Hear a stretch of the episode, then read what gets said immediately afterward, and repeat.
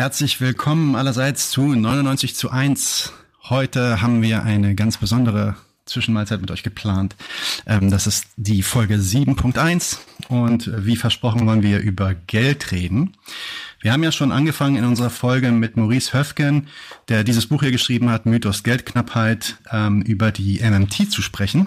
Äh, wir wollen jetzt auch in nächster Zeit uns intensiver mit marxistischer Wert- und Geldtheorie beschäftigen. Wir haben zum Beispiel im September, wenn ich mich nicht irre, haben wir den Klaus Müller, der hat dieses schöne Buch hier geschrieben, Das Geld im 21. Jahrhundert, gemeinsam mit Stefan Krüger. Ähm, den Klaus Müller dann im Interview, mit dem wir dann auch nochmal über dieses Buch sprechen werden. Und heute haben wir einen äh, ganz besonderen Gast. Warum besonders? Weil ich ein ganz großer Fan bin und zwar Fabian äh, Lehr. Herzlich willkommen bei 99 zu 1, Fabian.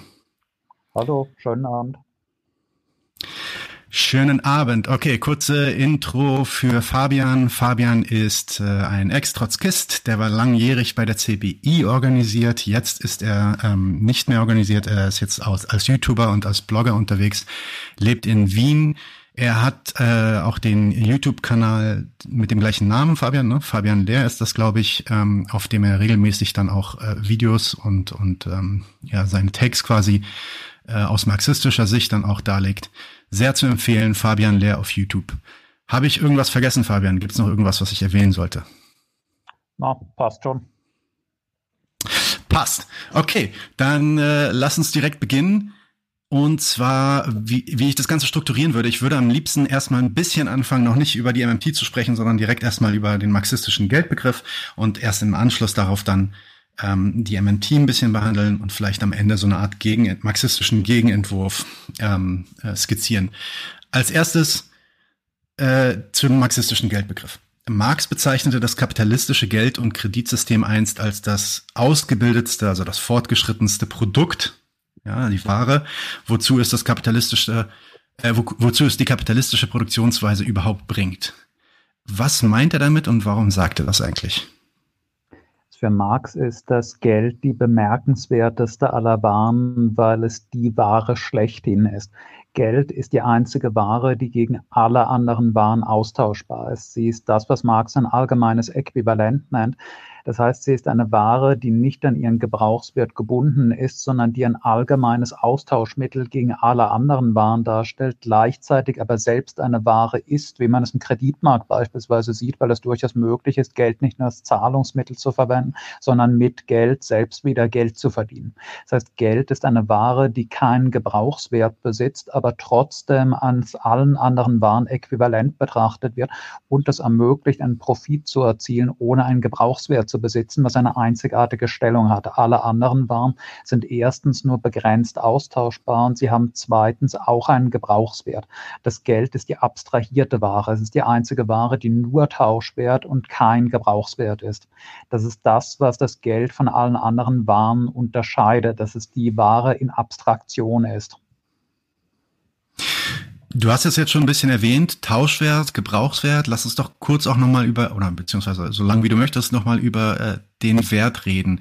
Marx redet ja vor allem am Anfang des Kapitals des ersten Bandes, fängt er direkt an mit der Ware, ähm, kommt dann zum, äh, zum wahren Wert. Kannst du uns erklären, äh, äh, wie kommt aus marxistischer Sicht eigentlich dieser Wert zustande? Was ist Wert eigentlich und warum ist das so zentral, wenn man sich den Kapitalismus anschauen muss? Also zunächst einmal muss man da zwei Bedeutungen des Begriffs Wert unterscheiden. Es gibt, wie du jetzt auch schon erwähnt hast, einmal den Gebrauchswert und den Tauschwert einer Sache. Der Gebrauchswert ist das, was ich praktisch mit einem bestimmten physischen Objekt anfangen kann. Der Gebrauchswert eines Stuhls besteht darin, dass ich darauf bequem sitzen kann. Der Gebrauchswert eines Pilzes, einer Nuss oder einer Frucht besteht darin, dass ich sie essen und davon satt werden kann. Der Gebrauchswert eines Mantels besteht darin, dass mir im Winter warm ist. Daneben gibt es aber in einer handeltreibenden Klassengesellschaft auch den Tauschwert. Das heißt, die Frage, wie viele andere Waren kann ich im Austausch für eine bestimmte Ware bekommen. Das ist erst der Punkt, an dem aus Gütern Waren werden. Ein äh, physisches Objekt ist nicht per se eine Ware. Eine Ware ist ein Objekt, das hergestellt wird mit der Intention, es auf dem Markt gegen seinen Tauschwert zu verkaufen bzw. zu tauschen. Ein Stuhl, den ich herstelle, um selbst darauf zu sitzen, ein Mantel, den ich nähe, um mich selbst damit im Winter zu wärmen, ist keine Ware. Er ist ein Gut, aber keine Ware. Eine Ware kommt erst in dem Moment ins Spiel, in dem es eine Klassengesellschaft gibt, in der es eine Arbeitsteilung zwischen den Menschen gibt und damit die Notwendigkeit, Güter einzuhandeln, die man nicht selbst produziert. Es ist erst in der Jungsteinzeit und in darauffolgenden Epochen, dass bei Menschen eine individuelle Arbeitsteilung einsetzt. Dass ein bestimmter Teil der Bevölkerung Lebensmittel herstellt als Bauer, dass ein bestimmter Teil der Bevölkerung Metallobjekte herstellt als Schmiede, dass ein Teil der Bevölkerung Kleider herstellt als Textilarbeiter. Erst ab diesem Stadium, wo es eine gesellschaftliche Arbeitsteilung gibt, brauche ich warm, weil beispielsweise der Bauer sich irgendwo Kleider einhandeln muss. Der Textilarbeiter muss sich Lebensmittel einhandeln. Und dafür brauche ich Waren. Ich brauche irgendein Objekt, das für all meine Tauschpartner ebenfalls nützlich ist, dass sie mir das von ihnen produzierte im Gegenzug geben. Das heißt, eine äh, von Bauern produzierte Menge Getreide wird zur Ware in dem Moment, in dem er es anbaut, um sich damit Metallobjekte, um sich damit Kleider, um sich damit einen Stuhl einzuhandeln. Der äh, Tauschwert einer Ware hängt nun davon ab, wie viel menschliche Arbeitsleistung da drin steckt. Äh, eine Sache wird wertvoll dadurch, dass sie durch menschliche Arbeitsleistung transformiert wird und sie nicht universell verfügbar ist. Damit eine Sache Tauschwert bekommt, muss sie diese zwei Bedingungen erfüllen. Erstens darf sie nicht arbeitsfrei überall in unbegrenzter Menge verfügbar sein. Das sieht man daran, dass beispielsweise den höchsten Gebrauchswert von allen physischen Objekten die Atemluft hat, Atemluft aber keinen Tauschwert hat, weil sie jederzeit und für jeden unbegrenzter Menge arbeitsfrei verfügbar ist. Zwei Zweitens muss sie durch menschliche Arbeit transformiert worden sein. Und der Tauschwert einer Ware ist umso höher, je mehr Arbeitsleistung notwendig ist, um dieses Objekt zu transformieren. Und der Tauschwert einer Flasche Wasser beruht nur darauf, dass jemand sich an einer Quelle gebückt, Wasser in Flaschen abgefüllt hat und sie am Straßenrand verkauft. Der ist nicht sehr hoch. Der Tauschwert dagegen eines Kleidungsstücks oder eines Stuhls erfordert eine wochenlange menschliche Arbeitszeit und liegt deswegen beträchtlich höher. Nicht, weil es insgesamt auf der Welt weniger äh, Pflanzensamen gäbe oder weil es insgesamt weniger Holz auf der Welt gäbe, aber weil der Arbeitsaufwand viel höher ist, um das transformieren zu können. Je länger ich daran arbeite, einen bestimmten bestimmten Stoff zu verwandeln, in ein äh, anderes Gut zu verwandeln, desto höher ist der Tauschwert. Und ohne menschliche Arbeitskraft gibt es gar keinen Tauschwert. Güter, die äh, keine Arbeit verlangen, haben keinen Tauschwert, sondern nur Gebrauchswert.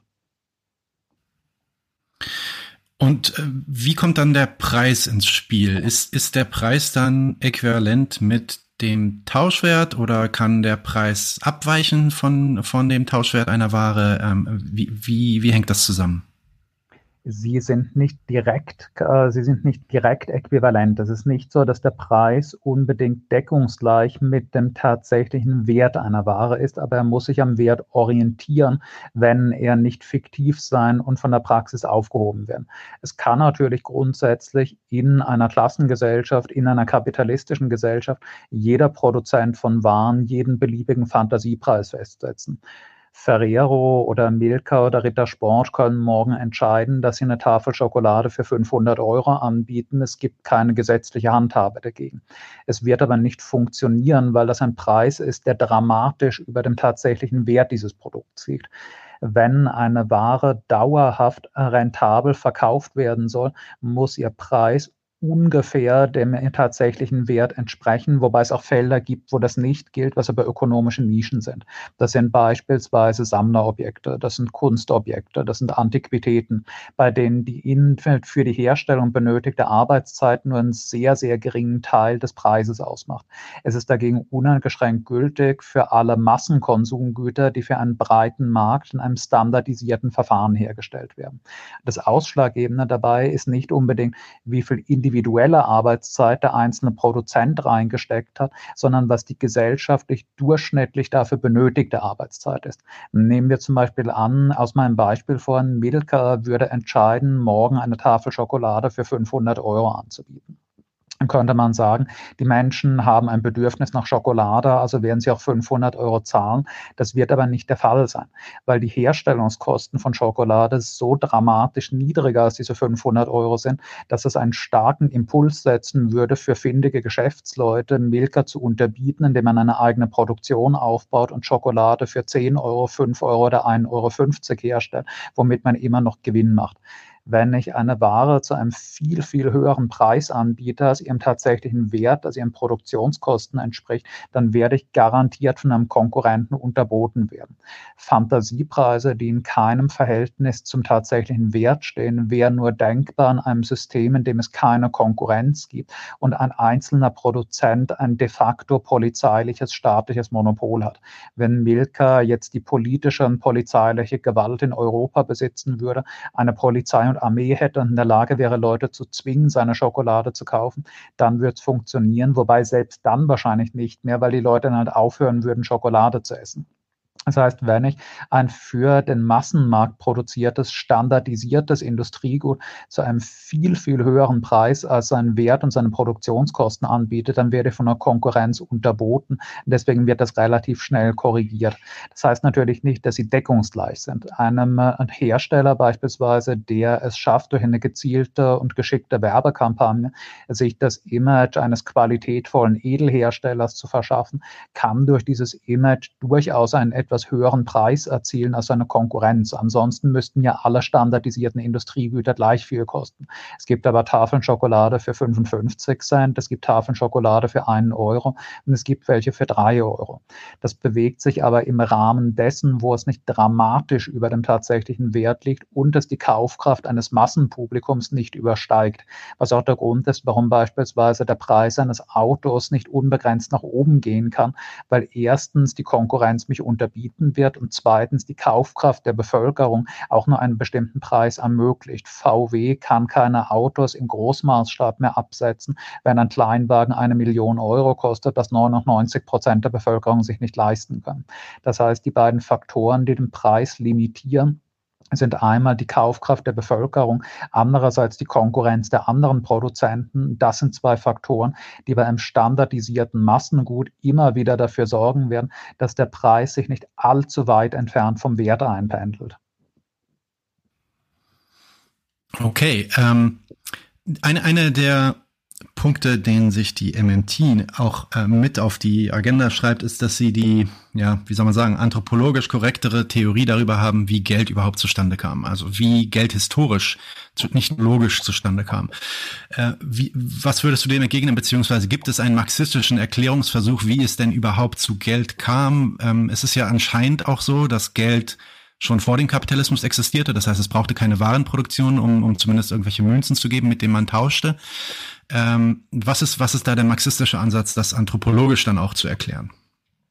Aber da würde ich zunächst einmal gerade eine ganz kleine Korrektur anfügen, dass durchaus nach einer nicht kapitalistischen Gesellschaft Waren produziert werden. Eine kapitalistische Gesellschaft ist nur eine Gesellschaft, die dadurch definiert ist, dass die Warenproduktion in ihr die übliche Form des Wirtschaftens ist. Es gab aber okay. durchaus auch in vorkapitalistischen Gesellschaften Warenproduktion. Wenn wir beispielsweise das Mittelalter oder die Antike uns anschauen, da war die übliche Form der Produktion Subsistenzwirtschaft.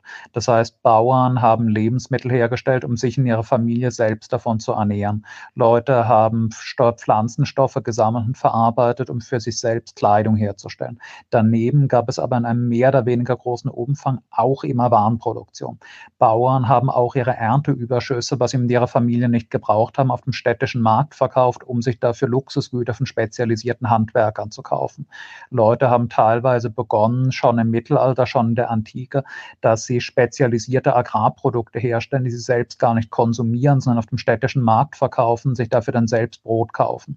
Es gab beispielsweise spezialisierte Bauern, die nur Obst hergestellt haben, die nur Blumen hergestellt haben, die sie dann auf einem städtischen Markt gegen Münzgeld verkauft haben, sich dafür selbst Brot, Grundnahrungsmittel, Kleider und so weiter gekauft haben.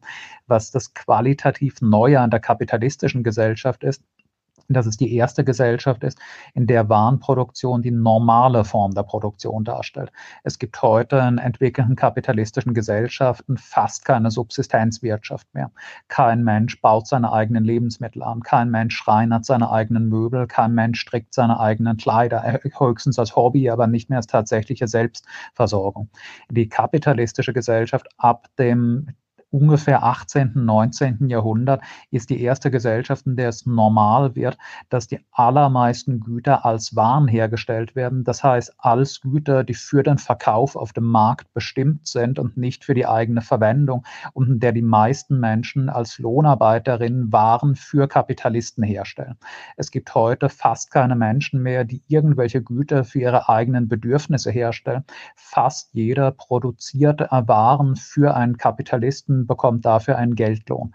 Und das ist das Neue, das Revolutionäre am Kapitalismus, dass er die Subsistenzwirtschaft praktisch beendet hat und fast nur noch Waren hergestellt wird, während Warenproduktion früher immer ein Sonderfall war.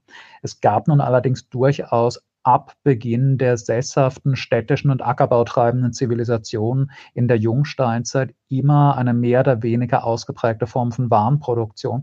Und um diese Warenproduktion zu erleichtern, ist Geld aufgekommen, wobei man unterscheiden muss zwischen zwei Formen von Geld. Es gab einmal schon in jungsteinzeitlichen, in bronzezeitlichen Gesellschaften Formen des Geldes, die urwüchsig, organisch aufgekommen sind, um diesen Tauschhandel zu erleichtern. Man hat beispielsweise in Europa, in Mittel- und Westeuropa bei den keltischen Zivilisationen als typisches Geld ein Kupferbarrengeld. Kupfer ist ein sehr nützliches Metall, mit dem man alle möglichen Sorten von Waffen, von Schmuck, von Werkzeugen herstellen kann, das sich deswegen relativ gut geeignet hat als ein allgemeines Äquivalent.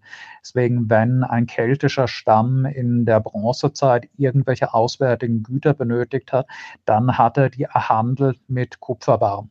Das waren in anderen Gesellschaften andere Metallbarren, weil Metallbarren den großen Vorteil haben, sie sind sehr universell einsetzbar. In jeder Gegend haben die Leute Verwendung für Metall, sie sind gut lagerbar und man kann auf relativ kleinem Raum einen relativ großen Wert stauen. Deswegen sind Metallwaren relativ naheliegend als allgemeines Äquivalent. Es ist eigentlich überall dazu gekommen, in zumindest in Europa und im Nahen Osten dass Metallbarren ein noch von staatlichen Instanzen ungeregeltes, urwüchsig von den Leuten selbst entwickeltes Geld waren, um den Tauschverkehr zu vereinfachen. Und das leitete dann über ab dem 8. Jahrhundert vor Christus zur Entwicklung, äh, ab dem 7. Jahrhundert vor Christus zur Entwicklung von gemünztem staatlichen Geld.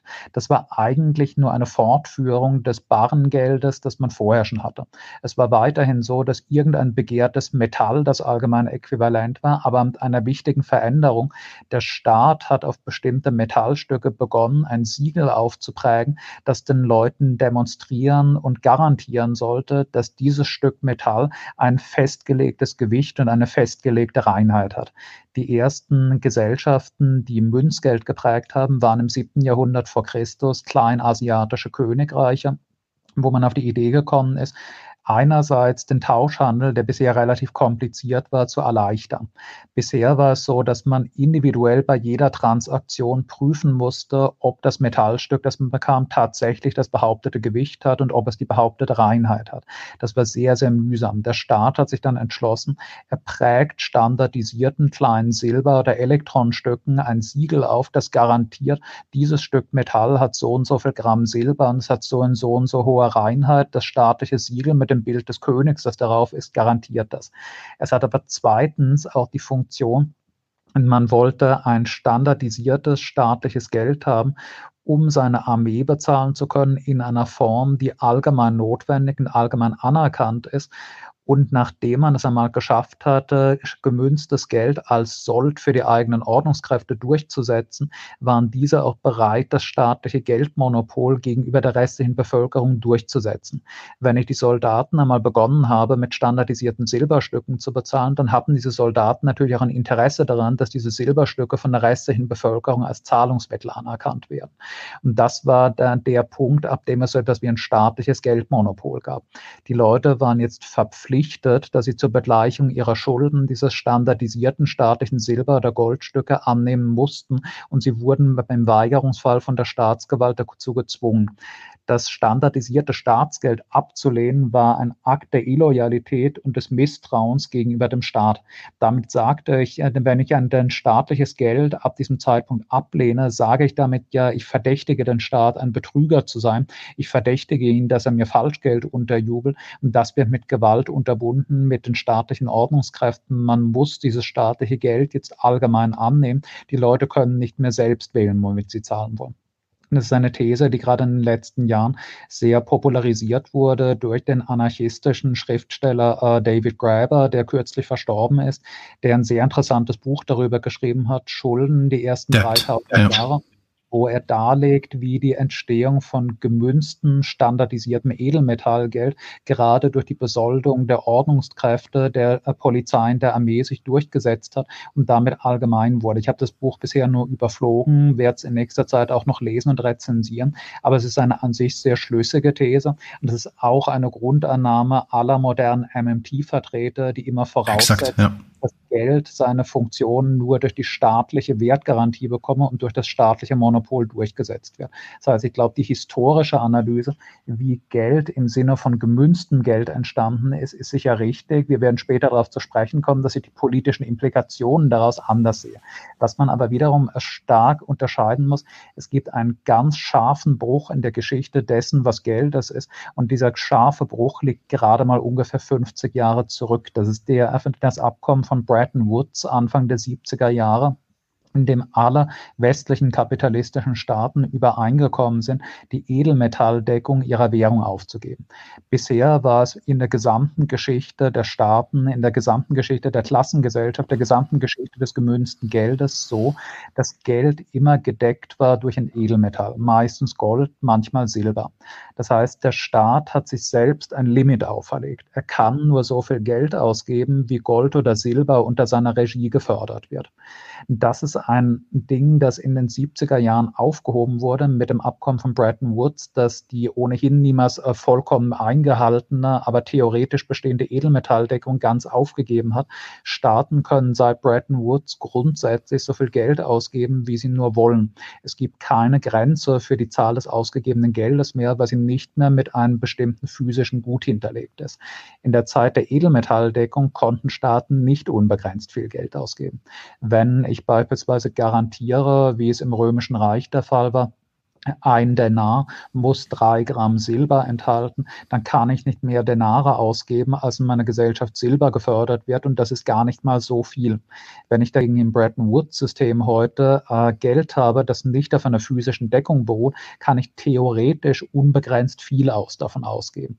MMT-Vertreter leiten daraus dann die wildesten Schlussfolgerungen ab, aber wir werden später darauf zu sprechen kommen, warum auch Bretton Woods nicht bedeutet, dass Geld eine Limitierung hat und seinen Nutzen verliert, wenn ich es überdehne. Aber mir scheint jedenfalls wichtig, man muss feststellen, was die ganze Basis für heutige MMT-Gedanken ist, ist dieser scharfe Bruch der 70er Jahre von Bretton Woods, der das System der Edelmetalldeckung vollständig aufgegeben hat. Das war natürlich vorher auch nie ganz konsequent. Das war zwar im 19., frühen 20. Jahrhundert so, dass die Staaten, die die Golddeckung anerkannt haben, tatsächlich nur etwa 10, 20 Prozent ihres Geldes wirklich mit Gold und Silber hinterlegt haben.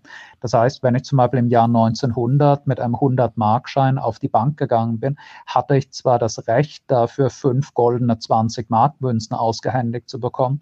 Es gab aber tatsächlich nur Goldmünzen, um etwa 20 Prozent der Banknoten auszahlen zu können. Das hat ausgereicht, das Vertrauen den Staat so lange sicherzustellen, wie es nicht einen allgemeinen Bankrun gibt, alle Leute mit ihren Banknoten auf die Bank gehen und Edelmetallgeld wollen.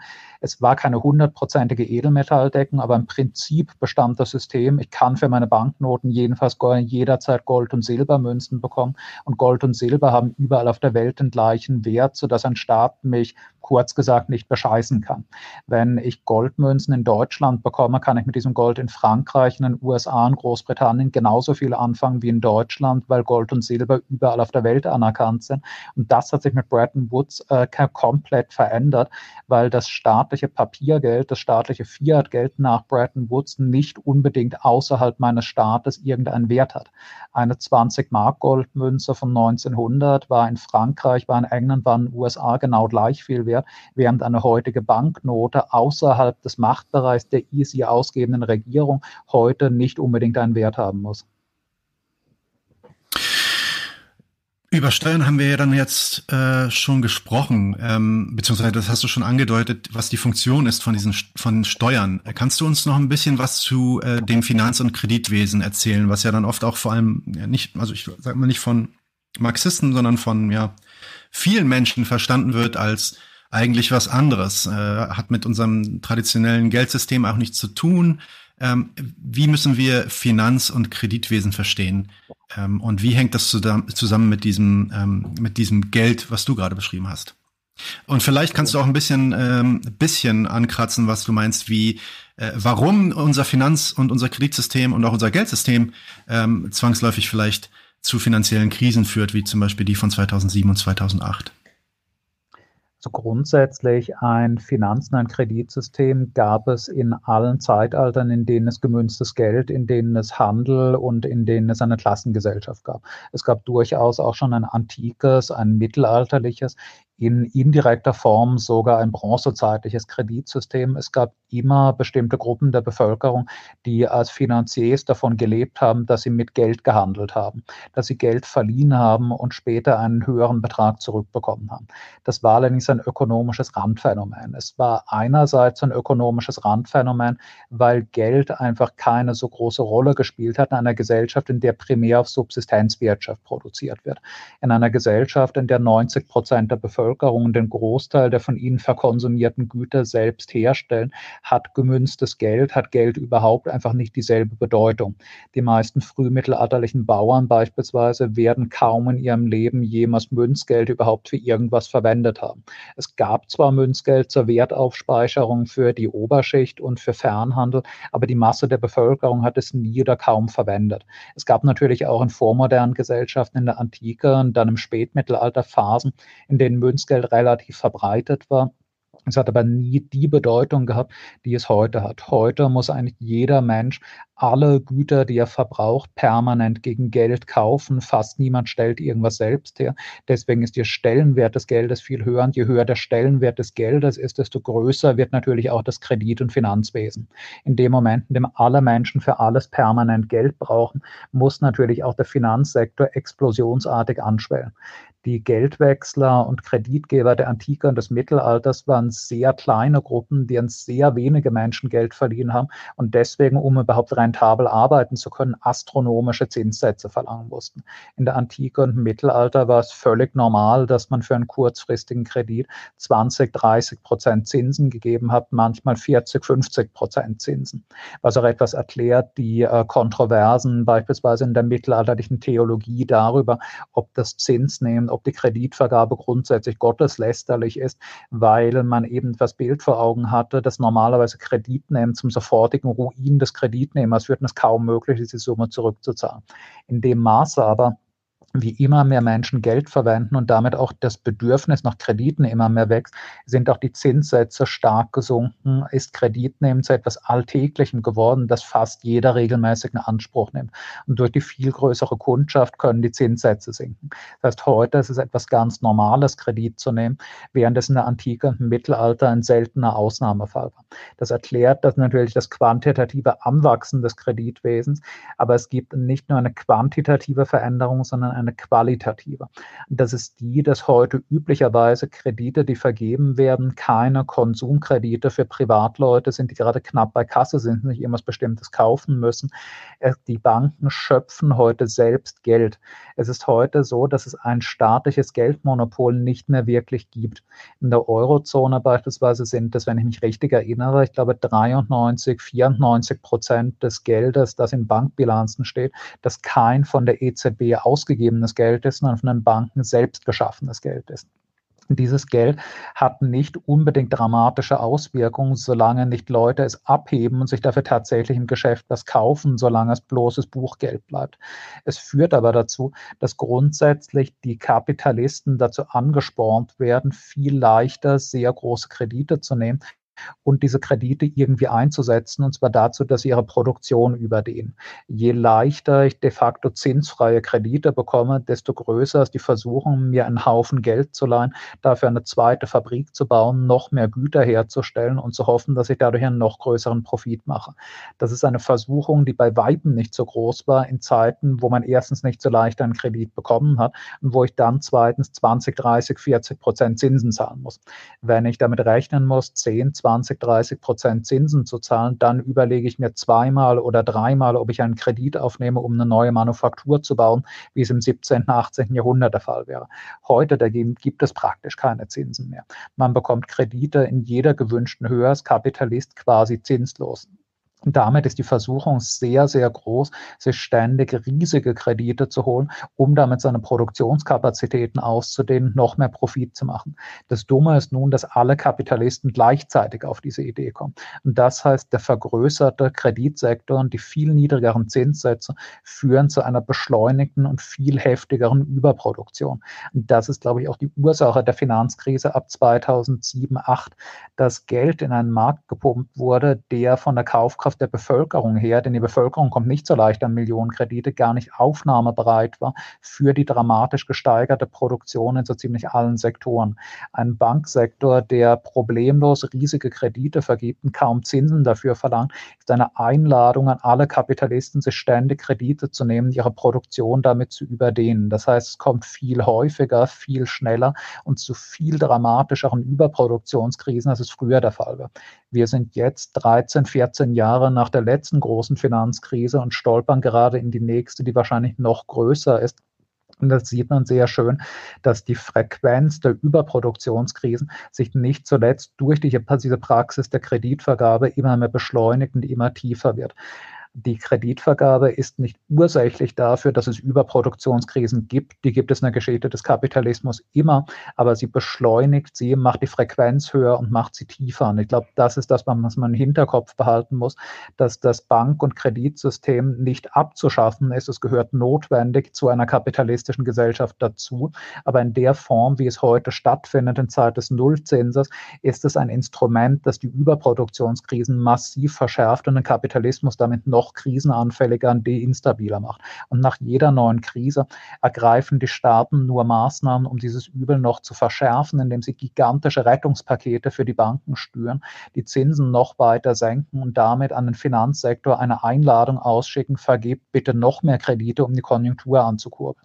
Wir haben das jetzt nach 2007, 8, 9 gesehen, wo die Reaktion aller bedeutenden imperialistischen Staaten darin bestanden hat, die Leitzinsen noch tiefer zu senken, noch mehr Geld in den Finanzsektor zu pumpen, noch größere Rettungspakete für Finanzinstitute aufzulegen. Das heißt, diese aggressiven Kreditvergabepraktiken werden von den staatlichen Interventionen noch einmal verschärft und führen dazu, dass es noch schneller, noch tiefer zu neuen Krisen kommt.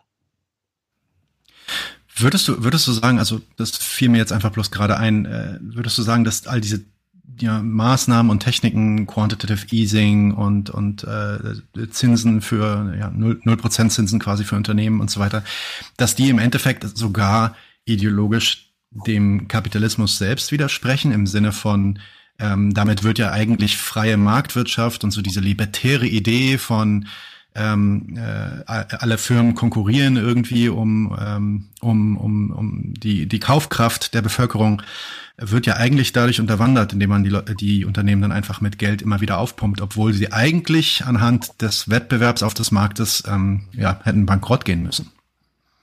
Es widerspricht der libertären Ideologie, aber nicht dem, was jemals die Praxis kapitalistischer Gesellschaften starten wäre. Das ist ja das Schöne, dass die behauptete freie Konkurrenzideologie der Libertären niemals in irgendeinem kapitalistischen Staat Realität war. Liberale behaupten gern, dass es einen Antagonismus zwischen Staat und Wirtschaft gebe. Übrigens lustigerweise ein Antagonismus, den gleichzeitig auch linke Sozialdemokraten und sehr viele MMT-Vertreter behaupten. Sehr viele sowohl liberale als auch Sozialdemokraten glauben, dass Staat und Wirtschaft und Unternehmertum antagonistische Pole seien, die irgendwie miteinander darum kämpfen, wie weit die eine Seite gerade gehen kann. Aber das ist eine grundfalsche Vorstellung. Der Kapitalismus ist ein System, das nur durch staatliche Intervention existieren kann. Man muss sich immer klar machen, der Kapitalismus ist ein System, in dem vielleicht ein bis fünf Prozent der Bevölkerung als parasitäre Ausbeuter von der Arbeit anderer Menschen leben. Das ist ein System, das nur dadurch aufrechterhalten werden kann, dass es eine Staatsmacht gibt, die dieses System stützt.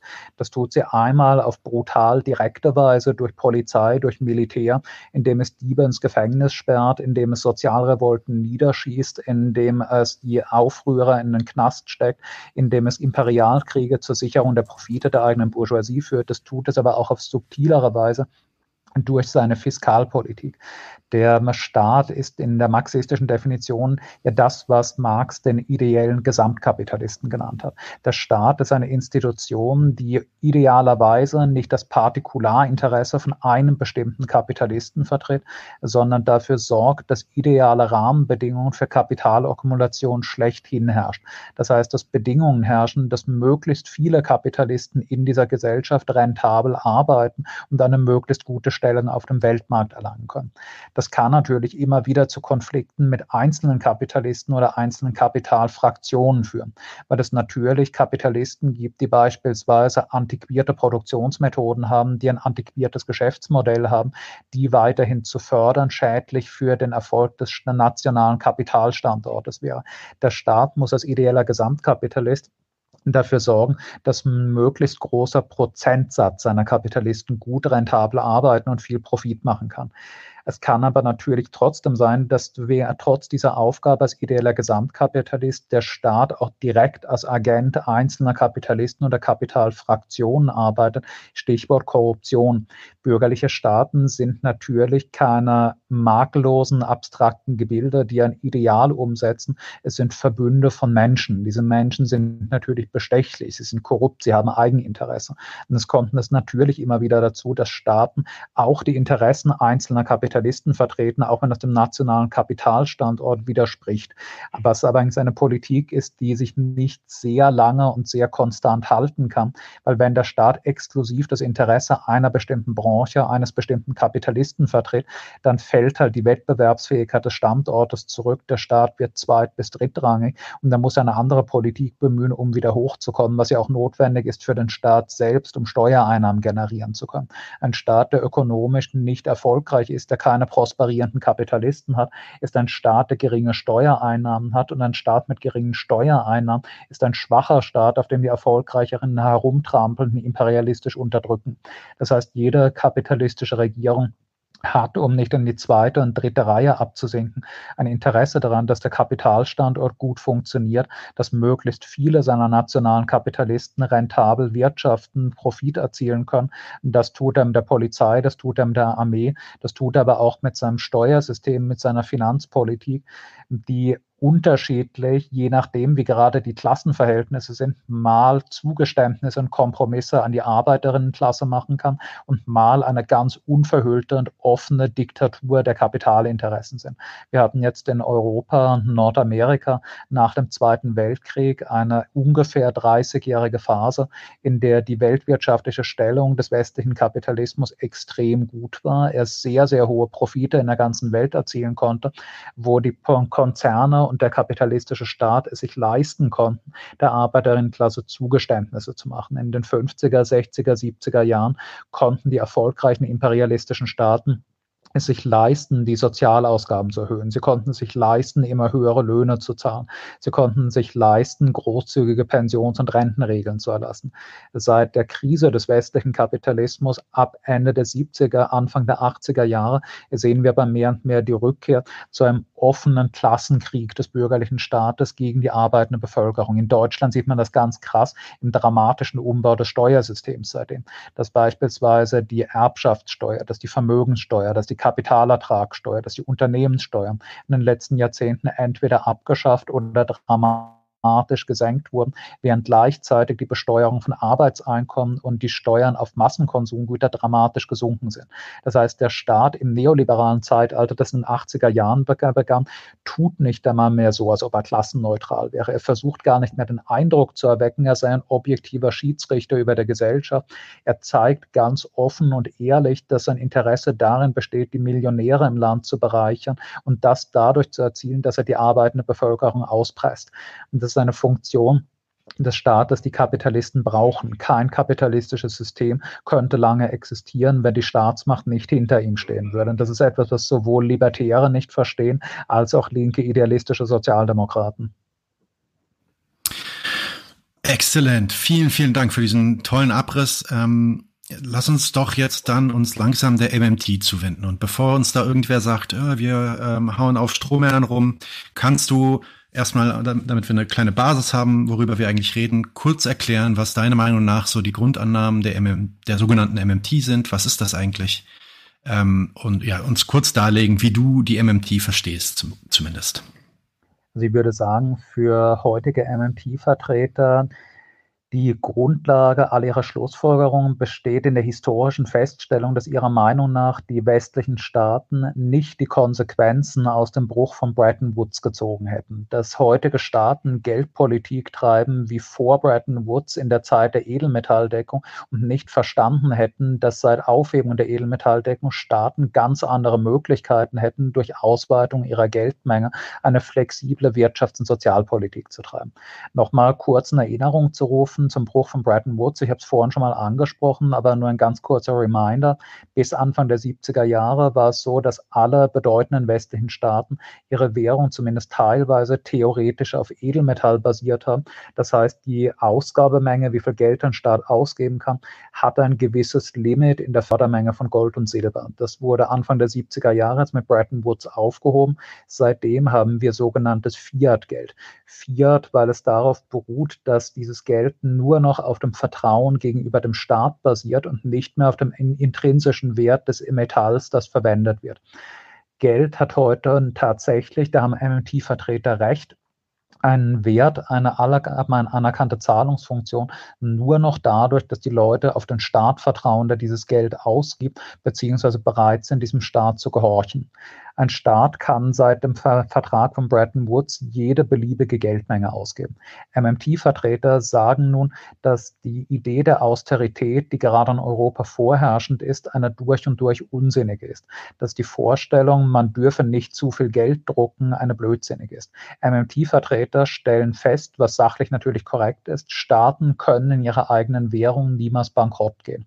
Ein Staat kann in seinem Machtbereich jederzeit erzwingen, dass das von ihm ausgegebene Geld als Zahlungsmittel anerkannt wird.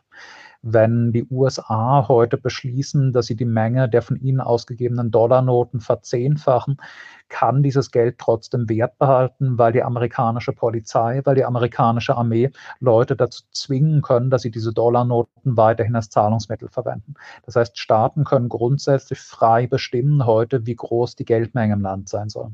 MMT-Vertreter sagen jetzt, äh, entgegen der klassischen Annahme, dass eine höhere Geldmenge zu höherer Inflation und damit zum Zusammenbruch der Wirtschaft führt, muss eine drastische Ausweitung der Geldmengen nicht unbedingt zu ökonomischem Chaos führen, sondern kann im Gegenteil das Wachstum befördern.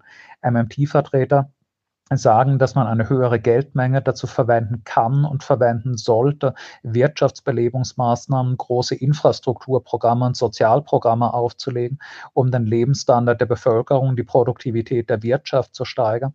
Und dass, wenn man es dadurch schafft, die Produktivität der Gesellschaft zu erhöhen, das nicht zu einer verheerenden Inflation führen muss, beziehungsweise Inflation auch gar nicht unbedingt schlimm ist, weil, wie gesagt, der Staat nicht bankrott gehen kann in seiner eigenen Währung und die Geltung seiner seines Geldes durchsetzen kann.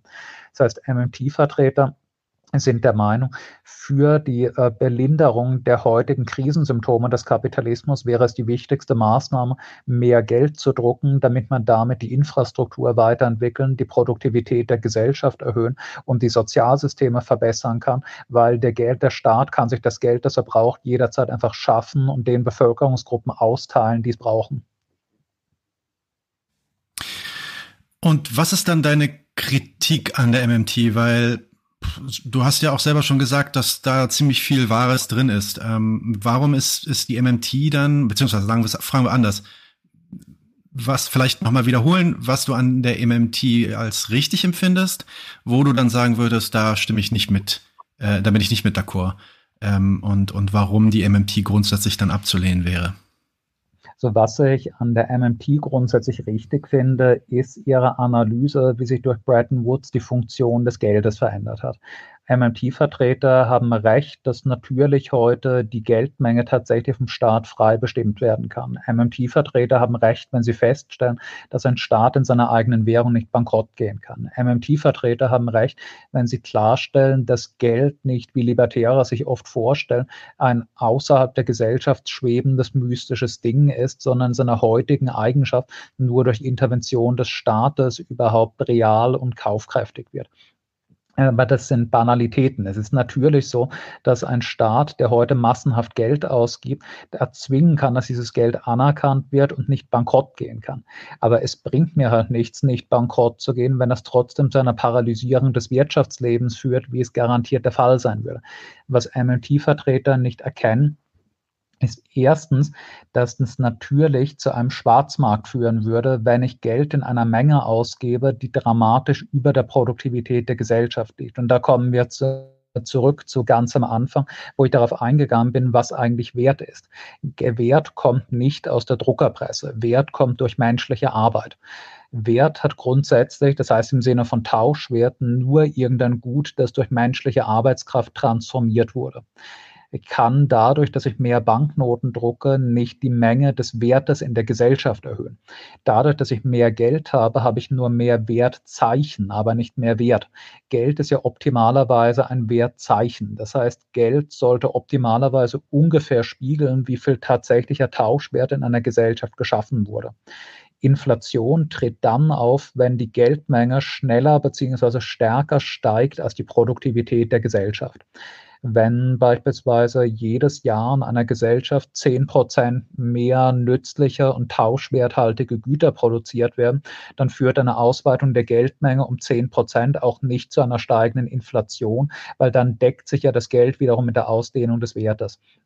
Wenn dagegen in einer stagnierenden oder sogar schrumpfenden Wirtschaft die Geldmenge ausgedehnter wird, dann führt es zwangsläufig zu Wert, äh, zu, zu Inflation, weil diesem Wertzeichen kein Wert mehr gegenübersteht. es ist ja nicht so, als ob wir historisch keine Erfahrungen damit hätten. Wir haben durchaus auch in der Nach-Bretton Woods-Zeit diverse Beispiele für Staaten, die große Strukturprogramme oder die einfach Budgetlöcher Löcher stopfen wollten, dadurch, dass sie mehr Geld drucken, die auf ihrem Territorium auch die Geltung dieses Geldes es durchsetzen können, was aber zwei Effekte hat. Einmal gibt es natürlich dann einen Schwarzmarkt, der das staatliche Währungsmonopol untergräbt. Wenn das staatliche Geld überhaupt keinem vernünftigen Verhältnis zum der Gesellschaft produzierten Wert mehr steht, dann tauschen die Leute untereinander wiederum gegen irgendwelche werthaltigen allgemeinen Äquivalente. Wir sehen das beispielsweise in Venezuela wo de facto neben der vollkommen entwerteten staatlichen Währung der amerikanische Dollar zu einer Parallelwährung geworden ist, wo man aber in den offiziellen Läden kaum noch irgendetwas kaufen kann, weil der Staat kann zwar kontrollieren, dass im Supermarkt nur mit der staatlichen Währung bezahlt wird, weil es aber völlig unattraktiv ist, kommen halt kaum noch Waren in die Supermärkte und alles, was irgendwie interessant und attraktiv ist, wird unter der Hand gegen ein anderes allgemeines Äquivalent gekauft oder verkauft, wie gegen US-Dollar, wie gegen gegen Kryptowährung, wie gegen Edelmetall, wie gegen sonst irgendwelche Wertgegenstände. Oder es ist etwas, was wir in Deutschland gesehen haben in der Nachkriegszeit, dass die massenhaft noch aus dem Zweiten Weltkrieg vorhandenen Reichsbanknoten kaum einen Nutzen hatten 1946, 47. Ich konnte da theoretisch gab es zwar festgelegte Löhne und Preise in den alliierten Besatzungszonen, ich habe aber für meine Bündel von Reichsmarkbanknoten praktisch keine Güter bekommen. Alles, was tatsächlich irgendwie interessant und attraktiv für die Leute war, wurde auf dem Schwarzmarkt gegen Zigaretten, gegen Schnapsflaschen, gegen Gold- und Silberschmuck getauscht.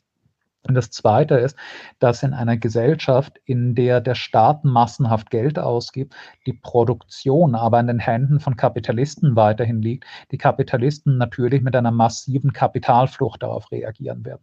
Wenn heute der amerikanische Staat beispielsweise beschließt, wir geben jetzt einfach mal zehnmal so viele Dollarbanknoten aus, dann bedeutet das dadurch, dass es einen Schwarzmarkt gibt, dass es eine faktische hohe Inflation gibt. In der, der Realität werde ich für diese Dollarbanknoten Banknoten kaum noch Güter bekommen, der Dollar wird weniger wert.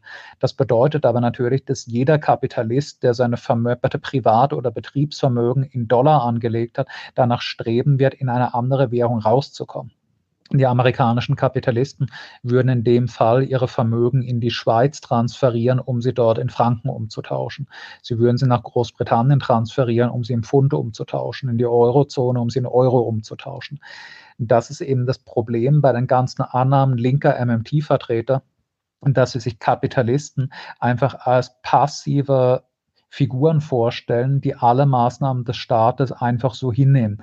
Sie betrachten das Kapital gar nicht als ein Akteur, der gegen staatliche Maßnahmen auftritt. Aber es wäre natürlich so, dass die Kapitalisten ihre Vermögen transferieren, dass sie schließlich, wenn dieser Zustand lange andauert, auch ihre gesamte Produktion ins Ausland verlagern, dass sie selbst ins Ausland abhauen. Und dann stellt sich halt die Frage, wer produziert dann? Man könnte natürlich sagen, dann produziert der Staat, wie es Sozialisten ja anstreben. Das ist aber von den meisten linken linken MMT-Vertretern gar nicht die Zielsetzung. Linke MMT-Vertreter, wie beispielsweise Stephanie Kelton, die Wirtschaftsberaterin von Bernie Sanders, wollen ja keine Planwirtschaft. Das sind keine Sozialistinnen. Das sind Leute, die aufrichtig daran glauben, eine linke MMT-Politik sei ein Mittel, den Kapitalismus stabiler und leistungsfähiger zu machen. Und wovon die meisten sozialdemokratischen linken MMT-Vertreter ausgehen, ist die richtige Feststellung, dass der Kapitalismus in einer tiefen Krise steckt, dass das heutige Geldsystem in einer tiefen Krise steckt und sie wollen diesen Kapitalismus stabilisieren. Sie wollen die gesellschaftlichen Spannungen ausgleichen. Sie wollen ihr nationales Kapital dazu ermuntern, gleichzeitig produktiver zu wirtschaften, aber auch mehr Almosen für die Armen abzudrücken. Und sie glauben, dass sie das mit einer MNT-Politik durchsetzen können. Aber in diesen ganzen Annahmen stellen sich eben die Kapitalisten als passiv vor. Sie denken gar nicht darüber nach, dass es natürlich diese Inflationierung zu einer Kap allgemeinen Kapitalflucht, zu einer Abwanderung der Kapitalisten und auch zum massiven politischen Widerstand der Kapitalisten führen wird. Die Kapitalisten wollen natürlich ein staatliches Geld, das internationalen Wert hat. Sie wollen Geld haben, für das sie auf den internationalen Märkten kaufen und verkaufen können. Und sie werden mit allen ihnen zu Gebote stehenden Mitteln versuchen, den Staat dazu zu zwingen, seine Geldpolitik zu zügeln und dann wieder Wert werthaltiges Geld auszugeben.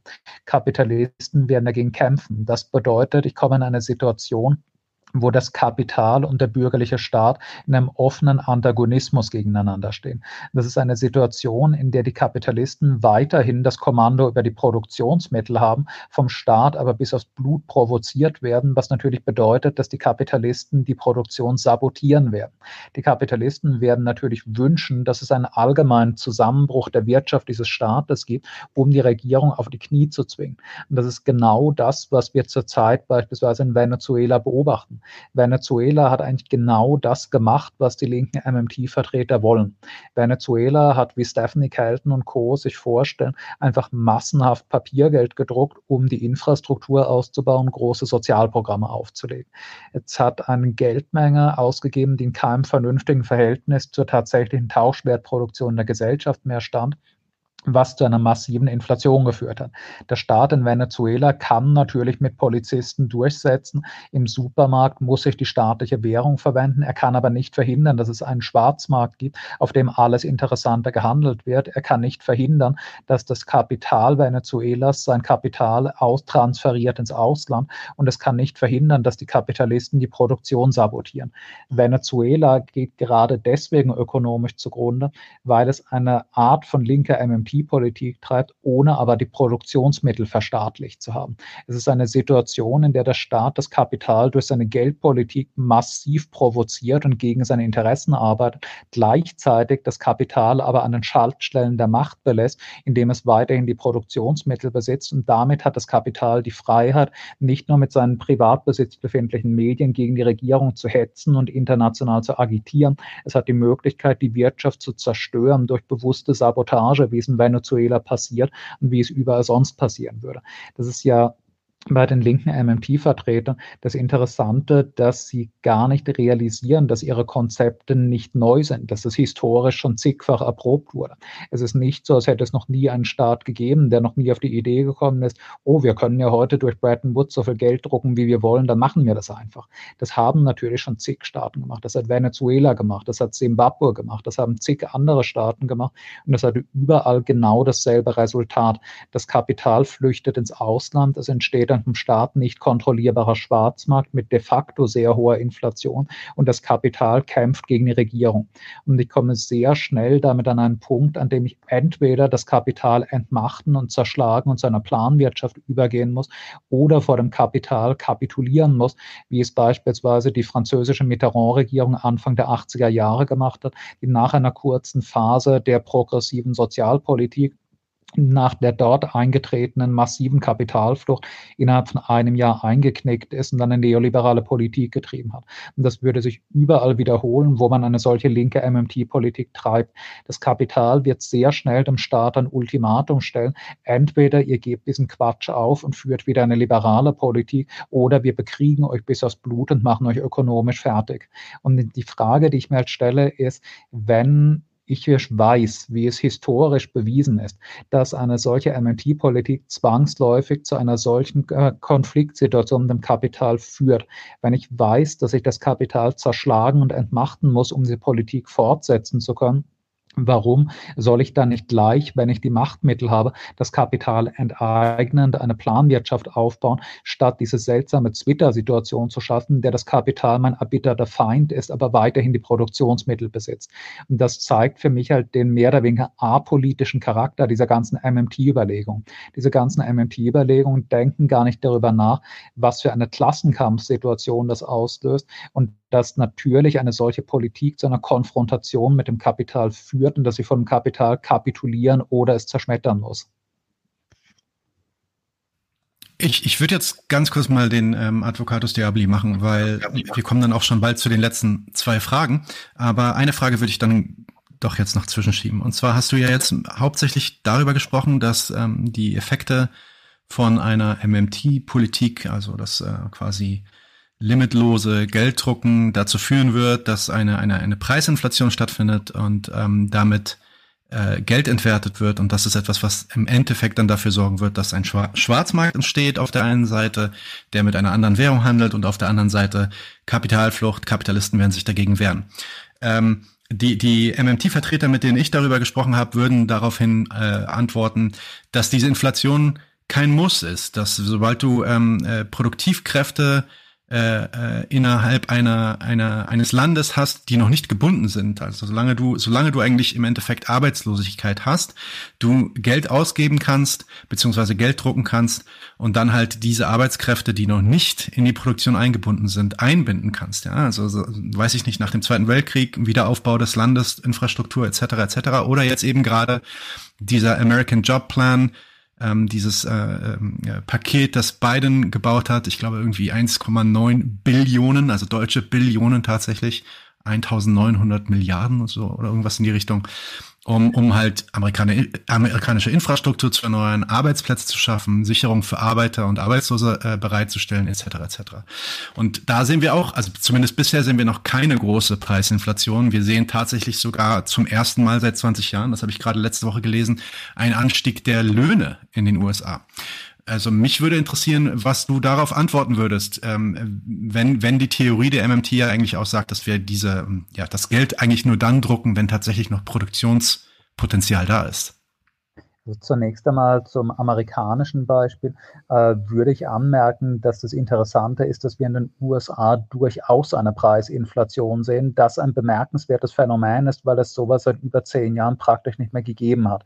Die USA okay. haben aktuell 2021 seine Inflationsrate von über fünf Prozent. Das ist noch nicht dramatisch, aber es ist etwa fünfmal so viel, wie die Inflationsrate noch vor drei Jahren betragen hat. Das ist tatsächlich okay mhm. Effekt nicht einmal der beiden Maßnahmen, die noch gar nicht wirken konnten, sondern dieser lächerlichen Stimulus-Checks, die wir in den letzten Monaten gesehen haben. Und das ist bemerkenswert, dass wir sehen, selbst wenn ich normalen Konsumenten nur lumpige 1000 Dollar in die Hand drücke, führt das sofort einer Inflationsrate von 4, 5 Prozent. Also ich würde da ganz kurz äh, noch darauf eingehen, was hier vielleicht relevant ist. Es wird ja immer wieder angewandt, die EZB und die Fed haben nach der Krise 2007, 8, 9 ja tatsächlich die Geldmenge massiv erhöht. Das hat aber nicht zu einer allgemeinen Inflation geführt. Und das stimmt, aber das liegt daran, wo dieses Geld hingekommen ist. Es ist nämlich wichtig festzustellen, Geld zu drucken führt natürlich nicht zwangsläufig zur Inflation. Wenn die EZB beschließen würde, jetzt einfach einen Berg 100 Euro Scheine zu drucken, den der Erde zu vergraben, dann führt das natürlich nicht zu einem. Wenn die Fed beschließen würde, Geld auf den Mond zu schießen, führt das auch nicht zu einem Preisanstieg. Zu einem Preisanstieg kommt es dann, wenn das Geld tatsächlich in Umlauf kommt und in die Hände von Leuten gerät, die sich dafür Güter kaufen und die Gütermenge nicht im gleichen Maße gewachsen ist wie die Geldmenge. Wir haben jetzt nach 2007, 8, 9 trotz der enormen Ausweitung der Geldmenge, die ist in Europa und USA ungefähr ums Dreifache gestiegen in dieser Zeit, keine allgemein hohe Inflation gesehen, weil dieses Geld fast ausschließlich an Kapitalisten gegangen ist. Dieses Geld ist nicht in Form von allgemeinen Strukturprogrammen oder Steuern Steuersenkungen an normale Konsumenten gegangen, die sich dafür im Supermarkt Güter kaufen. Es ist fast ausschließlich an große Spekulanten und Finanzkapitalisten gegangen in Form von Rettungspaketen, in Form von direkten Geldgeschenken an Finanzinstitute und vor allem in Form von kostenlosen Krediten. Das bedeutet, dass dieses Geld nie in den Portemonnaies normaler Verbraucher gelandet ist, sondern nur bei Multimillionären, die natürlich nicht, weil sie einen solchen Kredit bekommen, plötzlich tausendmal so viele Brötchen und Obst im Supermarkt kaufen wie bisher. Das ist der Grund, warum Brötchen und Obst heute nicht dramatisch teurer sind als vor zehn Jahren. Was wir aber durchaus sehen, ist, dass es eine massive Inflation in allen Bereichen gegeben hat von Gütern, die Kapitalisten üblicherweise kaufen zum Spekulieren und als Geldanlage. Wir haben seit 2007, 2008 eine extreme Preisinflation bei Edelmetallen beispielsweise. Ein Gold- oder Silberbarren kostet heute dramatisch mehr als 2008. Wir haben eine massive Preisinflation bei Immobilien, weil Immobilien ein sehr beliebtes Anlage- und Spekulationsobjekt bei Millionären sind. Und deswegen kostet eine Eigentumswohnung heute dramatisch mehr und kann sich kaum noch jemand in Großstädten eine Wohnung leisten. Das ist das direkte Resultat der EZB- und FED-Politik, dass man das Wohnen heute unleistbar ist. Wir haben einen dramatischen Preisanstieg bei Aktien und allen Arten von Wertpapieren. Die Aktienkurse sind gerade in der Krise immer weiter gestiegen, was viele Leute verwundert hat, weil mhm. die Aktienkurs sich mehr und mehr entkoppelt haben von der Produktivität der Unternehmen. Aktien sind eigentlich heute nur noch Jetons, die die Kapitalisten kaufen, um das Geld, das sie vom Staat bekommen haben, zur Spekulation einzusetzen. Es ist dafür eigentlich egal, wie gut das Unternehmen performt. Deswegen sehen wir Aktienhöchstkurse mitten in der Krise. Was nun allerdings Biden oder in geringerem Maße Trump schon in den letzten Monaten gemacht haben, was linke MMT-Vertreter sich allgemein wünschen, ist ein Paradigmenwechsel, dass man sieht, es führt zwar dieses äh, Pumpen des Geldes in die Finanzmärkte zu großen Spekulationsblasen und Topgewinnen des Finanzkapitals, allerdings nicht zu einer allgemeinen Belebung der Wirtschaft. Daraus haben jetzt Trump und nach ihm Biden die Schlussfolgerung gezogen, wenn ich in einer so tiefen Krise des Kapitalismus wirklich das Wirtschaftsleben beleben will, muss ich Geld an normale Konsumenten ausgeben, die normale Güter dafür kaufen. Damit hat Trump begonnen mit seinen Stimulus-Checks und das führt Biden jetzt mit seinem großen Infrastruktur- und Konjunkturprogramm fort. Die Stimulus-Checks von Trumps haben schon zu einer 4-5-prozentigen Inflationsrate geführt. Es wird zu sehen sein, was das Investitionsprogramm von Biden bedeutet. Das heißt, ich würde bisher die amerikanische Entwicklung eher als eine Bestätigung meiner These sehen, dass die Inflationsrate in dem Moment dramatisch zu steigen beginnt, wo ich neu geschaffenes Geld an Leute gebe, die damit wirklich in den Laden gehen und Güter kaufen, wie es der Fall ist, wenn ich armen Teufeln 1000 Dollar in die Hand drücke. Äh, zweitens, würde ich sagen, dass die Feststellung, dass eine höhere Geldmenge, auch wenn sie in die Zirkulation gelangt, nicht unbedingt zur Inflation führen muss, natürlich stimmt. Das ist ja, wie ich vorhin schon gesagt habe, so, dass die Inflationsrate nur dann steigt, wenn die zirkulierende Geldmenge stärker steigt als die Produktivität der Wirtschaft dieser Gesellschaft. Das heißt, MMT-Vertreter argumentieren ja immer wieder, sie wollen ja nicht, dass dieses Geld einfach nur für unproduktive Konsumausgaben ausgegeben wird. Es soll damit die Produktivität stimuliert werden. Wenn ich bessere Straßen und Schienen baue, wenn ich neue Kraftwerke baue, wenn ich neue Fabriken baue, wenn ich Produktionsanlagen für irgendwas baue, was was momentan noch nicht genug da ist, dann führt das ja dazu, dass die Wirtschaft tatsächlich produktiver wird und diese produktive, gesteigerte Produktivität würde den Inflationseffekt ausgleichen. Das ist in der Theorie natürlich richtig. Wenn ich es schaffe, mit einem riesigen Konjunkturprogramm die Produktivität der amerikanischen Volkswirtschaft um 20 Prozent zu steigern, dann kann ich auch 20 Prozent mehr Geld in Zirkulation bringen, ohne dass es Inflation gibt. Der Haken dabei ist aber, Erstens, dass um die Sozialprogramme verwirklichen zu können, die linke MMT-Vertreter sich vorstellen, ich viel mehr als eine Steigerung um 10 oder 20 Prozent der Geldmenge brauche. Damit ich Sozialprogramme verwirklichen kann, wie Stephanie Kelton oder noch weiter links stehende MMT-Vertreter sich vorstellen, brauche ich eine Vervielfachung der Geldmenge. Und es ist äußerst unrealistisch, dass ich es mit irgendeinem Konjunkturprogramm schaffe, tatsächlich die Produktivität der Volkswirtschaft zu verdoppeln, das zu verdreifachen. Zweitens, brauchen produktive Investitionen Zeit, um fruchtbar zu werden. Wenn ich beschließe, ich baue einen neuen Industriezweig auf, wenn ich beschließe, ich baue wie in den USA ein neues Fernbahnnetz auf. Wenn ich beschließe, ich erneuere die Infrastruktur. Wenn ich beschließe, ich lege ein riesiges ökologisches Programm auf, dann ist es ja nicht so, dass es innerhalb von drei Monaten zu einer gesteigerten Produktivität führt. Die Fabriken müssen erst einmal gebaut werden. Sie müssen in Betrieb genommen werden. Es müssen erst einmal Märkte dafür erschlossen werden. Ich muss erst einmal die Anfangsinvestitionen wieder reinholen. Es dauert auf jeden Fall, selbst wenn alles gut läuft, mehrere Jahre, bis aus einer solchen Investition einmal tatsächlich eine höhere Produktivität der Volkswirtschaft wird.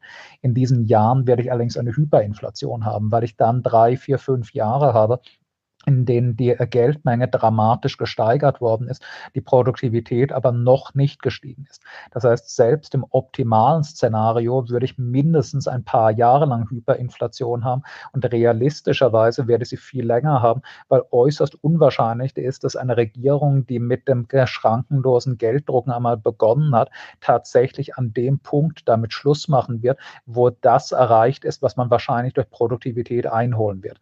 Wenn die Staaten einmal beginnen, beginnen, Milliarden Dollar zu drucken und in Zirkulation zu bringen, werden sie nicht nach einer Steigerung der Geldmenge um 5 Prozent sagen, jetzt ist Schluss, weil um mehr als 5 Prozent werden wir die Produktivität in den nächsten Jahren nicht erhöhen können.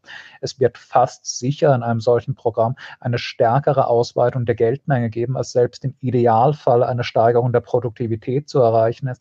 Das heißt, in der Praxis wird es auf jeden Fall ein paar Jahre Hyperinflation geben und so, ich würde sagen, 95 Prozent eine dauerhafte Hyperinflation. Das heißt, der Einwand von MMT-Vertretern ist theoretisch richtig, aber nur mit so vielen Einschränkungen, dass es in der Praxis die Hyperinflation niemals wird verhindern kann.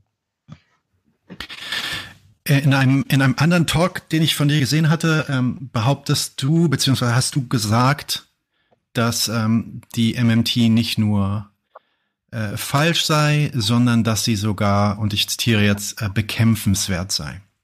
Kannst du erklären, was deiner Ansicht nach an der MMT so gefährlich ist, dass wir sie eigentlich bekämpfen sollten?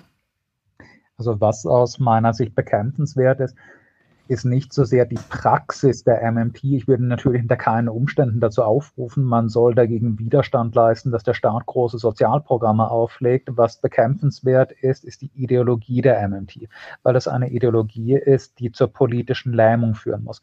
Was hinter den ganzen linken MMT-Konzepten, wie sie Stephanie Kelton und Co. vertreten, steht, ist die Annahme, dass es grundsätzlich möglich ist, im kapitalistischen Rahmen einen Modus der Produktion zu finden, der ein dauerhaft stabiles, wohlhabendes und schönes Leben für alle Menschen ermöglicht. Wenn die linken MMT-Vertreter recht haben, dann gibt es keine Notwendigkeit für den Sozialismus, dann gibt es keine Notwendigkeit für die Revolution mehr. Wenn es stimmt, dass ich jederzeit beliebig stark den Wohlstand und das Lebensniveau einer Gesellschaft dadurch erhöhen kann, dass ich einfach mehr Banknoten drucke, wozu brauche ich dann eine Revolution? Warum soll ich die Mühen, die Viren, das Blut einer Revolution, eines Bürgerkriegs auf mich nehmen, wenn ich auch einfach eine sozialdemokratische Partei wählen kann, die verspricht, sie druckt mehr Geld in der Regierung? Es wäre die Aufhebung aller Widersprüche des Kapitalismus. Es würde würde bedeuten, dass im Kapitalismus endloses Wachstum möglich ist, und zwar ein krisenfreies Wachstum. Die MMT-Vertreter davon ausgehen, ich kann grundsätzlich jede Wirtschaftskrise dadurch auffangen, dass ich die Geldmenge flexibel anpasse. Wenn das so wäre, würde es bedeuten, dass der Sozialismus überflüssig wäre. Natürlich wäre das sehr schön. Natürlich würde ich es erfreulich finden, wenn es tatsächlich so wäre, dass es reicht, einen linken Flügel der SPD an die Macht zu wählen, die mehr Geld drucken, dann sind alle Probleme gelöst, allen Menschen geht's gut und es gibt nie wieder eine Krise auf der Welt. Der Punkt ist aber, dass es so nicht ist, aufgrund der ganzen Faktoren, die ich vorhin schon so genannt habe. Tatsächlich führt die Praktizierung von solchen MMT-Ideen nur zu einem dysfunktionalen und wahrscheinlich noch barbarischeren Kapitalismus. Wenn ich, wie es in Simbabwe, wie es in Venezuela der Fall ist, eine solche MMT-Politik in die Praxis umsetze, bekomme ich einfach nur einen dysfunktionalen Kapitalismus. Ein Kapitalismus, in dem die Barbarei der kapitalistischen Produktion weiter besteht, aber noch dazu einfach praktisch viel schlechter funktioniert als in einem liberalen Staat. Das ist das, was wir in Venezuela sehen dass das Kapital nicht entmachtet ist und einfach seit mittlerweile weit über einem Jahrzehnt die Möglichkeit hat, die Wirtschaft zu sabotieren und zu erdrosseln. Ich kann natürlich über dieses Stadium hinausschreiten, äh, aus einer MMT-Politik klassenkämpferische Schlussfolgerungen ziehen und sagen, wenn die Kapitalisten mit Kapitalflucht reagieren, gegen uns hetzen, und sabotieren und die Wirtschaft zerstören, kann ich die Kapitalisten ja enteignen, eine Planwirtschaft aufbauen. Aber die Frage, die ich mir stelle, ist, warum tue ich das denn nicht am Anfang? Weil wenn ich in der, in der Lage bin, die Kapitalisten in einem solchen Szenario zu zwingen, ihre Subversion ja auch die Macht, sie von Anfang an einfach zu enteignen. Und sie zu enteignen wird politisch immer schwieriger, je länger ich damit warte. Einmal, weil ich den Kapitalisten damit einen Startvorteil gebe. Ich gebe damit in einem solchen Szenario wie in Venezuela den Kapitalisten jahrelang Zeit, international gegen meine Regierung hetzen zu können. Ich gebe ihnen Zeit, mit ihren im Privatbesitz befindlichen Medien im Inland Propaganda gegen mich machen zu können. Ich gebe ihnen Zeit, Söldnertruppen aufzustellen. Ich gebe ihnen Zeit, Sabotageakte durchführen zu können. Zweitens wird es auch gegenüber der Bevölkerung immer schwerer vermittelbar. Wenn ich nach drei, vier, fünf Jahren sage, okay, MMT-Politik funktioniert nicht, wir müssen jetzt die Kapitalisten enteignen, dann stelle ich mich ja erstens der Bevölkerung gegenüber als Trottel dar. Wenn ich der Bevölkerung sage, okay, puh, nach vier Jahren fällt mir jetzt mal auf, das geht so nicht, man muss doch die Produktionsmittel übernehmen, dann beweise ich mich selbst als inkompetent. Und zweitens habe ich in dieser Zeit ja jahrelang Illusionen der Bevölkerung geschürt. Ich habe der Bevölkerung damit suggeriert, wir brauchen gar keine Revolution, wir brauchen gar keinen kämpferischen Aufbau des Sozialismus. Wir können die Kapitalisten domestizieren, eine gute Wirtschaft aufbauen, ohne einen Sturz des bestehenden Systems, indem wir einfach mehr Geld drucken. Das heißt, es führt einerseits zu einer Desillusionierung und zu einer Demotivierung der eigenen Basis und der Bevölkerung und es verschafft den Kapitalisten einen enormen Startvorteil. Deswegen würde ich auch an der Stelle einfach wieder die Frage stellen, wenn ich die Macht, wenn ich davon ausgehe, zu einem späteren Zeitpunkt die Macht zu haben, die Kapitalisten zur Akzeptanz meiner Politik zwingen zu können, dann habe ich doch auch die Macht, sie von Anfang an enteignen zu können. Warum soll ich dann nicht gleich eine Planwirtschaft aufbauen, von der ich glaube, dass sie nach ein paar Jahren so sowieso notwendig sein wird. Das heißt, äh, im besten Fall wäre für eine MMT-Politik ein Vorstadium, das die Erschaffung einer Planwirtschaft schwerer macht. Im schlimmsten und realistischeren Fall führt es einfach zu einem total dysfunktionalen Kapitalismus, der nach ein paar Jahren wieder in neoliberales Fahrwasser übergehen wird, wie es bei Mitterrand der Fall war, wie es höchstwahrscheinlich in ein paar Jahren auch in Venezuela der Fall sein wird. Ja, also damit hast du auch eigentlich schon die nächste Frage vorweggenommen, die ich stellen wollte. Ähm, es gab ja dieses eine Video von Maurice Höfgen auch, äh, relativ, äh, ich glaube eine Woche bevor er zu uns ins Interview kam, wo er, äh, das Video heißt, glaube ich, Klassenkampf mit der Notenpresse, wo er genau diese Idee beschreibt, dass wir eigentlich die MNT als ein wichtiges Werkzeug zur antikapitalistischen Agitation ähm, benutzen könnten. Die Idee also, wir, wir unterrichten ähm, äh, die Menschen darüber, dass es ja möglich wäre, mit unserem Geldsystem eigentlich diese Art von Wohlstand zu schaffen und führen, äh, spit, äh, ja, spitzen dann quasi diesen Konflikt mit der Kapitalistenklasse äh, anhand dieser Frage zu, was dann dafür sorgen, dazu sorgen oder dafür sorgen könnte, dass eine Revolution zustande kommt, beziehungsweise der Kampf zum Sozialismus beginnt. Und darauf hast du jetzt eigentlich auch schon relativ gut ähm, äh, einfach geantwortet mit der Frage, warum dann nicht gleich diesen Konflikt ins Zentrum nehmen. Aber, ähm, das, ich würde aber noch anmerken, äh, was ich ja interessant finde an diesem Konzept MMT als Vorstufe zur Einführung des Sozialismus, was aber wohlgemerkt 99 Prozent aller MMT-Vertreter gar nicht vertreten.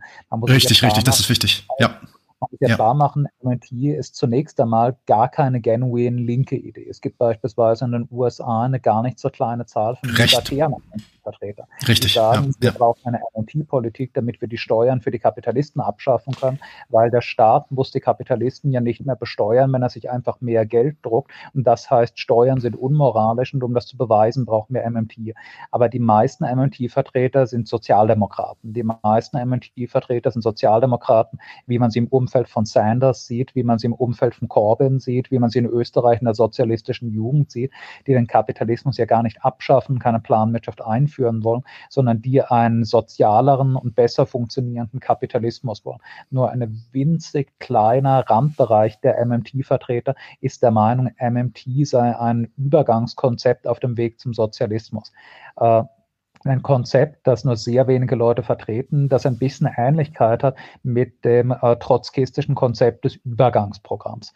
Trotzkisten mhm. haben 20er, 30er, 40er Jahren sehr offensiv das sogenannte Übergangsprogrammskonzept vertreten. Das heißt, äh, man postuliert, dass eine kommunistische Partei im kapitalistischen Rahmen theoretisch erreichbare Reformforderungen postulieren kann, um dann, wenn die Kapitalisten sich dagegen sträuben und die Bevölkerung dadurch darüber aufgeklärt wurde, dass ihre Forderungen im Kapitalismus praktisch doch nicht erfüllbar sind, zum Sozialismus vorschreiten. Nach dem Motto, wir fordern 20 Euro Stundenlohn in der Industrie. Wenn die Kapitalisten sich weigern, das zu zahlen, obwohl es theoretisch möglich wäre, haben die Massen dann verstanden, aha, im Kapitalismus wird es für uns nicht besser, deswegen brauchen wir jetzt Sozialismus. Der Unterschied ist aber, dass das Übergangsprogramm Dinge gefordert hat, die, wenn sie verwirklicht würden, eine tatsächliche Verbesserung der Lebensbedingungen der Arbeiterinnenklasse bewirken würde. Es ist natürlich innerhalb des Kapitalismus in einem bestimmten Rahmen tatsächlich möglich, Lohnerhöhungen zu erkämpfen. Es ist tatsächlich im Kapitalismus möglich, Rentenerhöhungen zu erkämpfen. Es ist möglich, sich gegen Massenentlassungen zu wehren. Das sind alles Reformforderungen, die, wenn ich sie erreiche, tatsächlich die Lebensverhältnisse der Klasse unmittelbar unmittelbar verbessern, damit das Vertrauen der Klasse in ihre Organisation stärken und den Glauben daran, dass diese Organisationen und Kampforgane in der Lage sind, eine bessere Zukunft zu erkämpfen. Der Punkt ist aber, dass eine MMT-Politik, selbst wenn sie verwirklicht würde, meines Erachtens nicht zu einer Verbesserung der Lebensbedingungen der Menschen führen würden oder nur extrem kurz. Natürlich wäre es so, dass wenn ich heute jetzt die Geldmenge massiv ausdehne und jedem einfach 5000 Euro in die Hand drücke, das ein paar Wochen, ein paar Monate lang das Leben der Leute erstmal besser machen würde. Es würde aber sehr, sehr schnell zu einem Zustand führen, in dem der Lebensstandard eher sinkt, weil ich dann, wie vorhin skizziert, diesen Typus von zwitterhaften, dysfunktionalen Kapitalismus habe, wie wir in Venezuela sehen. Ich würde sehr schnell mit Praktizierung einer MMT-Politik in einen Zustand kommen, in dem der Kapitalismus weiter besteht, das Kapital selbst aber versucht, die Wirtschaft zum Kollaps zu bringen, der Lebensstandard sinkt. Das heißt, eine solche MMT-Politik würde das Vertrauen der bearbeitenden Bevölkerung in ihre Kampforgane nicht steigern, sondern senken.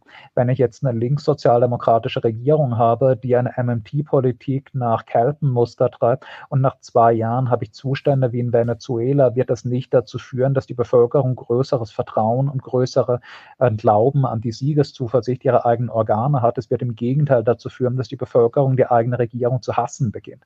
Was eben genau das ist, was wir in Venezuela sehen wo die kapitalistische Propaganda es ohne weiteres schafft, der Bevölkerung zu suggerieren, der Grund, warum es euch dreckig geht, sind die linken Experimente der Regierung und es schafft zu verschleiern, dass der Grund die Sabotage der Kapitalisten selbst ist. Und das wird sich überall wiederholen.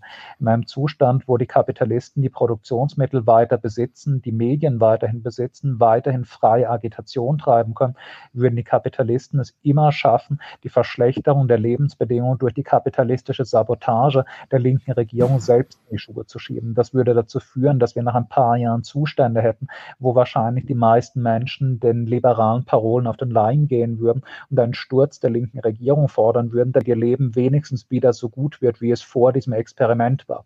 Ich glaube deswegen, dass die Praktizierung einer solchen MMT-Politik die Arbeiterinnenbewegung schwächt und nicht stärkt und eher dazu führt, dass die liberale Propaganda glaubhaft klingt, statt dass sie, statt dass sie bekämpft wird dadurch.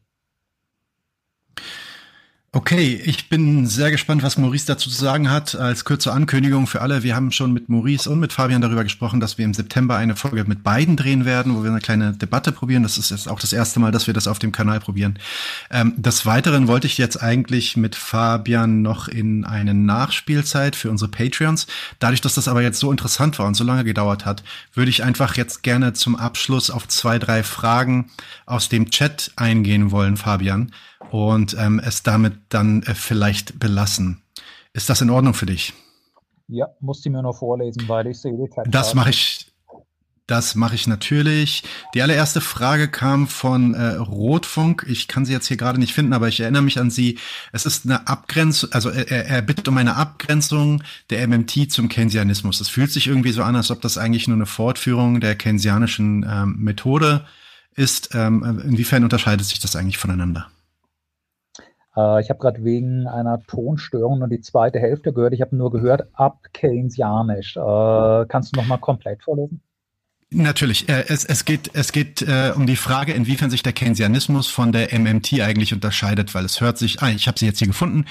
Äh, ich habe mich bisher erst oberflächlich mit der MMT befasst, sagt Rotfunk, aber mir erscheint es so, dass es sich unterm Strich nur um eine neue Variante des Keynesianismus handelt. Ist dem so?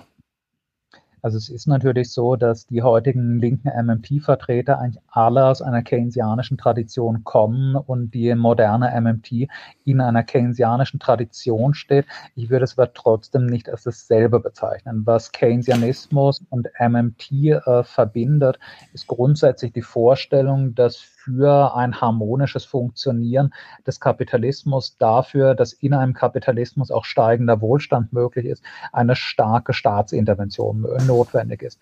Dass grundsätzlich der Staat große Konjunktur- und Infrastrukturprogramme schaffen muss. Dass der Staat seine Ausgaben anpassen muss, um in konjunkturschwachen Zeiten die weggefallene private Nachfrage zu ersetzen.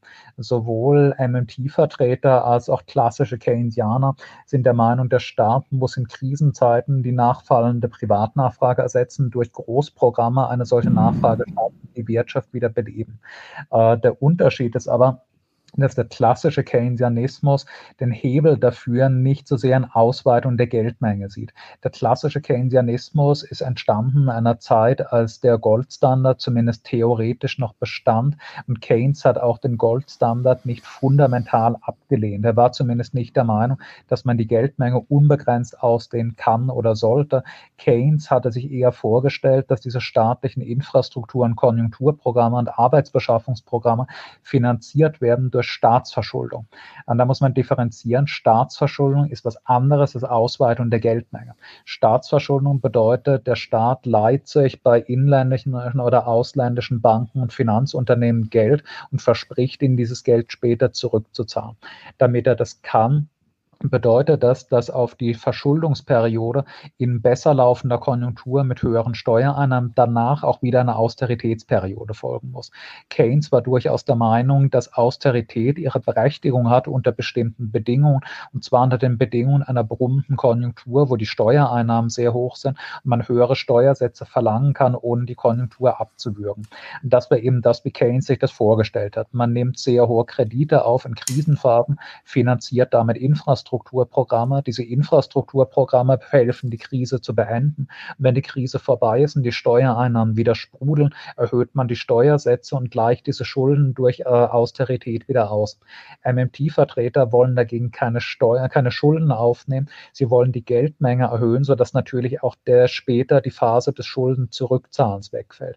Das heißt, die Zielsetzung von klassischen Keynesianern, MMT-Vertretern ist dieselbe. Sie wollen eine staatliche Krisenbewältigung durch massive Staatsprogramme, aber die klassischen Keynesianer betrachten nicht die Ausweitung der Geldmenge als das entscheidende Instrument dafür. Wunderbar. Dann gibt es noch eine Frage von äh, Kuhilip. Ich weiß nicht genau, wie ich das aussprechen soll. Aber er geht auf dein Argument ein, indem du sagst, dass ähm, durch eine Einführung von MNT-Politik äh, eines der äh, Resultate die sogenannte Kapitalflucht sei äh, und erwidert, alle großen Nationalbanken machen aktuell aber eigentlich schon MMT und wir sehen eigentlich kaum Kapitalflucht. Das Kapital wird aktuell auch schon und auch schon seit 2008 in unglaublichen Mengen gedruckt. Ich glaube, damit meint er das Geld. Ähm, äh, es gab dort keine Inflation äh, und der der Unterschied äh, unter MMT wäre eher, wohin dann dieses Geld fließt. Also dazu hatte ich ja vorhin auch schon was gesagt. Keine große Zentralbank macht zurzeit eine MMT-Politik. Äh, MMT-Politik bedeutet ja nicht einfach nur, dass die Geldmenge ausgedehnt wird. Das ist natürlich etwas, das es auch in bestehenden kapitalistischen Staaten dauernd gibt. MMT-Politik zeichnet sich dezidiert dadurch aus, dass dieses neu geschaffene Geld an die breite Masse der Bevölkerung fließen und in die allgemeine Zirkulation gelangen soll. Was bei den Geldausweitungsaktionen von FED oder EZB in den letzten 15 Jahren ja. eben nicht der Fall war. EZB und FED haben zwar massenhaft neues Geld geschaffen, dieses Geld ist aber ausschließlich innerhalb der Sphäre der großen Kapitalisten und vor allem des Finanzkapitals verblieben. Natürlich hat das Finanzkapital kein Interesse an Kapitalflucht, wenn die Geldmenge ausschließlich für es selbst ausgedehnt wird. Denn das führt ja nicht zu einer allgemeinen Inflation, wie in der Frage auch schon richtig festgestellt wird. Äh, dass der Staat mir als Finanzspekulant Geld schenkt, würden nur dann wertlos werden, wenn ich mir für dieses Geld draußen in der realen Welt nicht mehr Güter kaufen kann. Das ist aber nicht der Fall. Dadurch, dass dieses Geld ausschließlich an große Kapitalisten fließt, bleibt das Preisniveau in den meisten Bereichen relativ stabil. Das heißt, die Kapitalisten können sich für diese Geldgeschenke auch tatsächlich mehr Güter kaufen als früher. Ein Finanzspekulant, der heute vom Staat ein Millionenhilfsprogramm bekommt, kann sich dafür im Supermarkt, kann sich dafür auf eBay mehr Güter kaufen als er es vor der Krise gekonnt hätte natürlich auf den Feldern, wo große Finanzspekulanten das Geld üblicherweise ausgeben, wird der Wert dieser Geldgeschenke relativiert dadurch, dass dort alles zusammenfließt und es dort große Preisblasen gibt. Aber zu einer Kapitalflucht würde es nur dann kommen, wenn es zu einer allgemeinen Preisinflation kommen würde. Und die gibt es eben nicht, weil dieses Geld von FED und EZB nicht in die allgemeine Zirkulation gelangt. Das ist das genaue Gegenteil dessen, was linke MMT-Vertreter wollen. Die wollen, dass das Geld eben nicht in Form von Rettungspaketen an Banken verschenkt wird, sondern dass das Geld auf den Konten von zig Millionen normalen Verbrauchern landet, die sich dafür auch tatsächlich im Laden physische Güter kaufen sollen. Super. Und dann jetzt die zwei letzten Fragen. Ähm, die letzte Frage wird dann auch gar nicht so groß, glaube ich, aber die, diese eine Frage ist dann doch interessant. Ähm, und zwar von äh, Kigama. Äh, da geht eine andere Frage voran, nämlich äh, die Idee, dass Inflation eigentlich das ist, was ich selber berechne. Äh, die Berechnungsmethode äh, es wird quasi willkürlich festgelegt. Ich kann dann äh, auf Basis dieser Berechnungsmethode auf zehn Prozent oder auch auf zwei zwei Prozent Inflation kommen. Und die Frage, die sich daraus erstellt, wie glaube ich, wie glaubwürdig sind dann eigentlich so diese offiziellen Inflationsraten, wenn, äh, wenn ich oder wenn, wenn die Wirtschaftsweisen quasi selbst diese Berechnungsmethodik festlegen, wie es gerade zur Situation passt. Also grundsätzlich ist es natürlich so, dass äh, die in einem Staat offiziell veröffentlichte Inflationsrate davon abhängt, was für Güter verglichen werden. Es ist natürlich so, dass der Preisanstieg in keiner Gesellschaft jemals gleichmäßig alle Branchen trifft. Wenn momentan zum Beispiel die Inflationsrate nur anhand der Entwicklung des Holzpreises gemessen würde, dann hätten wir in der Eurozone eine 70 oder 80-prozentige Inflationsrate 2021. Wenn ich dagegen die Inflationsrate nur am Preis von Milch festlege, dann hätten wir eine Inflationsrate von 0 Prozent. Damit man zu statistisch brauchbaren, aussagekräftigen Ergebnissen kommt, muss man eine breite Palette verschiedener Produkte und Dienstleistungen berücksichtigen.